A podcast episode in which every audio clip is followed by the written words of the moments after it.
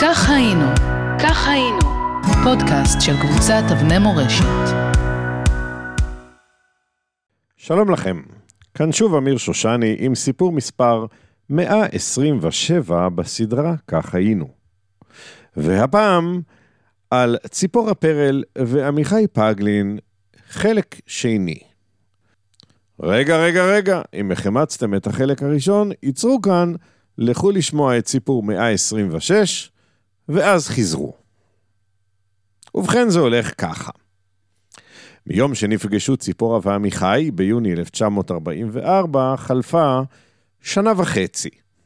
תקופת הסזון פרצה ונעלמה, מלחמת העולם השנייה הסתיימה, ומי שחשב שבכל התקופה הזו תסתפק ציפורה בתפקיד בת הזוג של, כנראה לא באמת הכיר אותה. ההיכרות האינטימית עם הרמבו הצנוע שלה אפשרה לה אמנם להשתלב בקלות במשימות מבצעיות, אולם היא בוודאי לא נזקקה לשום דחיפה על מנת לשבור תקרות זכוכית מסוימות, כמו למשל, להתמנות לראש סניף האצ"ל בצפת, למרות שהייתה, שומו שמיים, אישה. שנתיים עברו מאז הכריזה אצ"ל בתחילת 1944 על מרד בבריטים, וכיסי הארגון היו נקובים. שנים חלפו מאז שוד הבנק המוצלח האחרון שלהם, בנק יפת פרחביה, תודה ששאלתם, שגם הניב תוצאה כספית צנועה למדי וגם הצטייר לא כל כך טוב בעיני הציבור. פעולות הסחיטה שביצעו אנשיו כנגד תושבים עמידים מהיישוב, כדי לקבל מהם תרומה במרכאות, למאבק הצודק, בוודאי לא נראו טוב. מה חשבתם, סתם לא שמעתם על זה אף פעם? וקצין המבצעים של האצ"ל, איתן לבני, אבא של, שבר את הראש בחיפוש אחר מקורות מימון לפעילות הארגון. והנה הזדמנות. לבריטים, מסתבר, היה מין נוהג משונה שכזה, לעבור אחת לחודש בין מחנות הצבא, להצטייד בקופת מזומנים ושלם אחד, ולתת לחיילים את משכורתם, ככה במזומן. גורמים רבים לטשו עיניים אל האוצר המנצנץ, ומקומו של האצ"ל לא נפקד כצפוי. ברם, עד לאותה עת התרכזו ניסיונות השוד, כשהכסף בתחנה מתחנות הרכבת אך מעולם לא ניסה אדם לעשות את התעלול הזה תוך כדי נסיעה.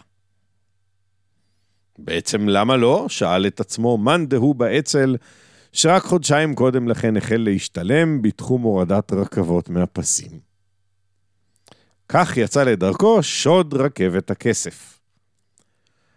אנחנו מתעניינים בציפורה, כן? ובכן, לציפורה, אז עדיין נקראה ציפורה פרל, ולשש חברות שלה היה תפקיד מכריע במבצע. מן המפורסמות הוא שהחרמת הכסף היא אמנם תהליך סבוך, אבל שינוע הכסף לאחר מעשה סבוך שבעתיים.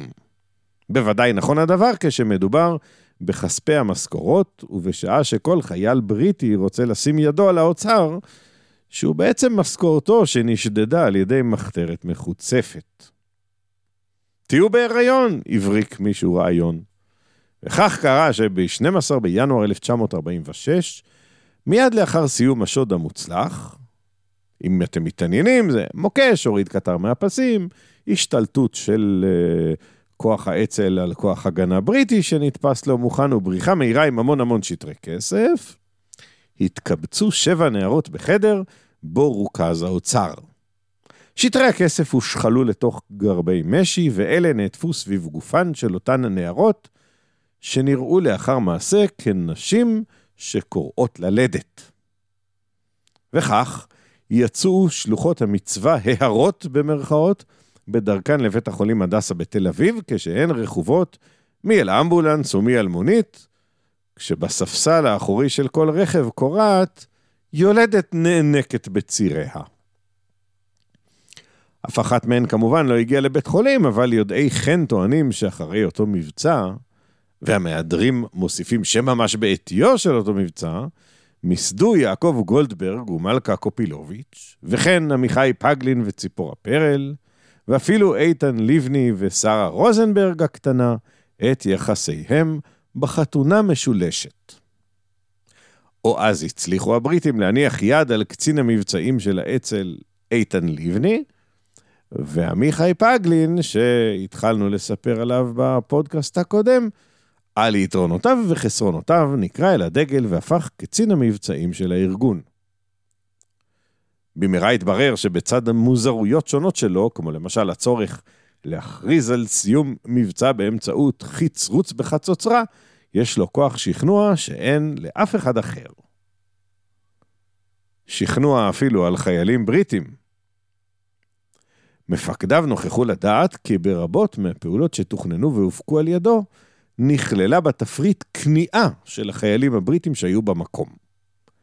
תחילה היו שסברו כי אך מקרה הוא, אולם מה שקרה בחודש אפריל 1948 הוכיח לכל המפקפקים כי לפגלין, כמו שאומרים, יש את זה.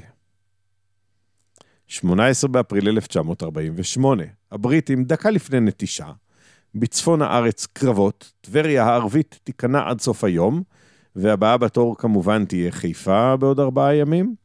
הבריטים מוציאים רכבת מלאה תחמושת מחיפה דרומה, ובקילומטר ה-41 ממתינים לה אנשי האצ"ל, שמאז מונה פגלין לקצין המבצעים שלהם, פיתחו התמחות מיוחדת בהורדת רכבות מהפסים. כמעט 20 פעולות למי שסופר. ובכן, מוקש מופעל, קטר מתרומם לאוויר, והרכבת יורדת מהפסים.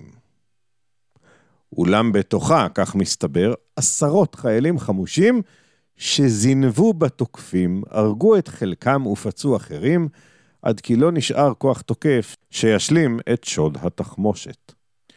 המצב נראה אבוד, ועמיחי פגלין הורה לחצרץ את האות לסיום הכושל של המבצע. כצפוי, לא כולם שמעו את החצוצרה והברדק, או-הו, הוא חגג. לפגלין לא נותרה ברירה אלא להפעיל את הנשק הסודי שלו. הוא קם ממקומו ורץ מול החיילים הבריטים החמושים, כשהוא חמוש בעצמו באנגלית העילגת שבפיו. אלוהים יודע איך, אבל אף חייל בריטי לא ירה בו, למרות שכולם כיוונו אליו את הנשק, והוא הצליח לשכנע עשרות חיילים בריטים לצאת החוצה מהרכבת, להתפרק מנשקם, ואז, תקשיבו טוב, לעמוד בשורה ולעזור לאנשי המחתרת המעטים שנותרו, לפרוק את התחמושת השדודה מהרכבת שלהם, ולהעמיס אותה על גבי המשאיות של האצ"ל שהובאו לצורך כך. נו, מה תגידו? היה לו את זה או לא היה לו את זה? ציפור הפרל ועמיחי פגלין, מיום שנפגשו, רק המוות הפריד ביניהם. כך היינו, כך היינו, פודקאסט של קבוצת אבני מורשת.